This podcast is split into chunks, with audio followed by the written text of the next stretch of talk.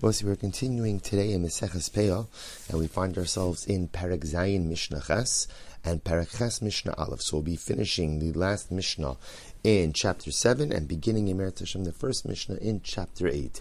So Mishnah Ches, Mishnah 8 in chapter 7 says as follows, Hamakdish kamo achlono deboa olalos. So here's the following situation.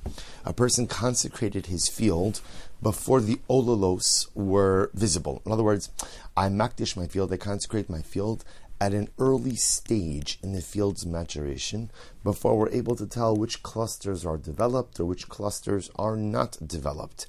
So then what's the halacha? Ena olalos la'aniyim. In this case, again, the olalos do not belong to the poor. Now, the obvious why not? Because remember, any property that is owned by the Beis Hamikdash, anything that is hekdish, by definition is exempt from all different types of tithes as well as agricultural obligations to the poor. So since this field was consecrated when it was a quote unquote young field, therefore by the time the olalos develop, it's already the possession of the Beis Hamikdash, and therefore the poor have no claim. However, olalos laniim. However, if I consecrated the field once the olalos once the underdeveloped clusters were already visible, thereby becoming the property of the poor, so therefore they still belong to the poor even after I consecrate the vineyard to the Beis Hamikdash. Rabbi Yossi, Rabbi Yossi says no, yitnu gidulav lahegdish. Ultimately, again, interestingly enough, the the Mishnah says as follows. The Mishnah says that that halacha lemaisa is the following situation. Even if you made your field hektish, even if you consecrated your field after the olalos were recognizable, so therefore again the poor people are permitted to go ahead and take the olalos for themselves. Rabbi Yossi says that halacha lemaisa, the poor have to pay the Beis Hamikdash for the amount of value in the growth, or I should say the amount of growth that the Olalos experienced between the time that the field was consecrated and the time that the poor went ahead and and the time that the poor went ahead and took the took the olos. In other words, let's let's illustrate this. Let's say, for argument's sake, just for way of illustration. So on the first of Adar, on the first of Adar, I go ahead and I consecrate my field, and at that time, the olalos, right, the, the underdeveloped clusters are visible. Therefore, halacha lemaisa, halacha lemaisa, they belong to the poor. Now, so again, the first opinion in the Mishnah says they belong to the poor, and that's it. The poor are able to take them. Rabbi Yossi says, well, here's the problem. The problem is, the problem is that when the poor go ahead and ultimately collect them, there's some amount of time. For example, I consecrated the field on the first of Adar, and the poor come to collect the olalos on the first of Nisan, which means that those olalos were nourished from consecrated property for a month. So Rabbi Yossi says the poor, when they take the olalos, have to compensate hektish, have to compensate the Beis Hamikdash for the amount of value they gained from the growth of the olalos from the time it was consecrated until the time ultimately it was harvested. Very interesting. Ezu hi shichacha ba'aris. So it's an interesting case. What's the case of shichacha? in vines that grow on across a wooden frame. So an aris, if you could imagine again, is a wooden frame, and you have vines that are like snaked around the frame. So what's the halach of shechacha? In other words, remember again, the halach of shechacha means I leave something, I forget something behind. So at what point in time is something considered to be left behind if it's growing on a wooden frame?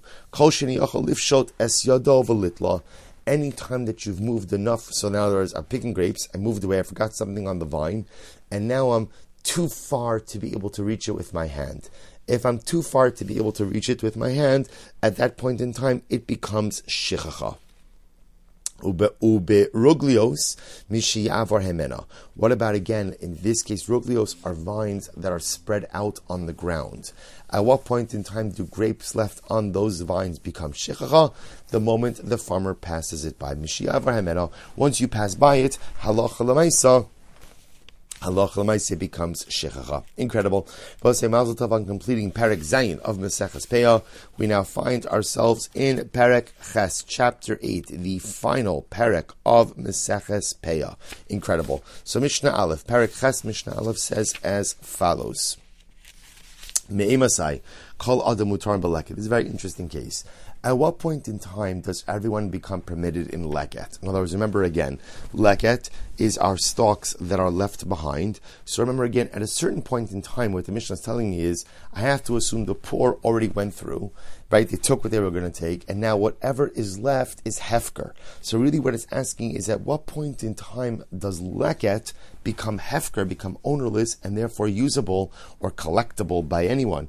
Once the nemushos, so who are the nemushos? So the Bartenura explains over here, zikenim haholchim al mishantam.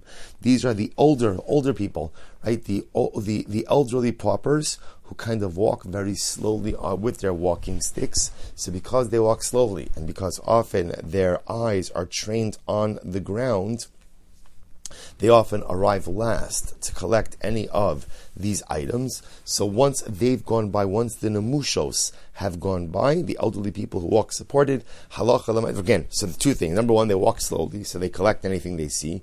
Number two, they look down. And number three, they're often the last group to come, the last group of poor to come. So once that group goes through, Anything that's left over at that point in time is considered to be hefker, and anyone is permitted to go ahead and take it. Uba parrot, uba olalos. What about parrot and olalos? Remember again, parrot and olalos refer to items left behind or items that fall down from grapes in the vineyard. After the poor have kind of gone through the vineyard, gone forward, and gone back. In other words, once they make two trips to the vineyard back and forth, at that point in time, we assume anything that was going to be collected has been collected, and therefore halacha lemaisa, anything else is going to be hefker ubezesim. What about with olives? Misheter dervishnia. Once the second rainfall comes, anything left behind in the fields from olives, once the second rainfall comes, is considered to be hefker ownerless. Rabbi Yehuda says, "I valo yeshena moskin," as they say, elalach rabishnia. But there are some people who don't even begin to harvest their olives until after the second rainfall. So how can you say again? In other words, remember, all of the halachos of leked, shichecha, these are all halachas that apply to harvest. So comes along Rabbi Huda and says there are some people that don't even begin to harvest their olives until after the second rainfall. How can you say that after the second rainfall everything already becomes hefker? Ella Kadeshia Ani Yotze Velo Yehe maybe Barboy Soros. So Rabbi, Rabbi Yehuda has a different approach. Rabbi Yehuda says, at what point in time do leftover olives in the field become hefker?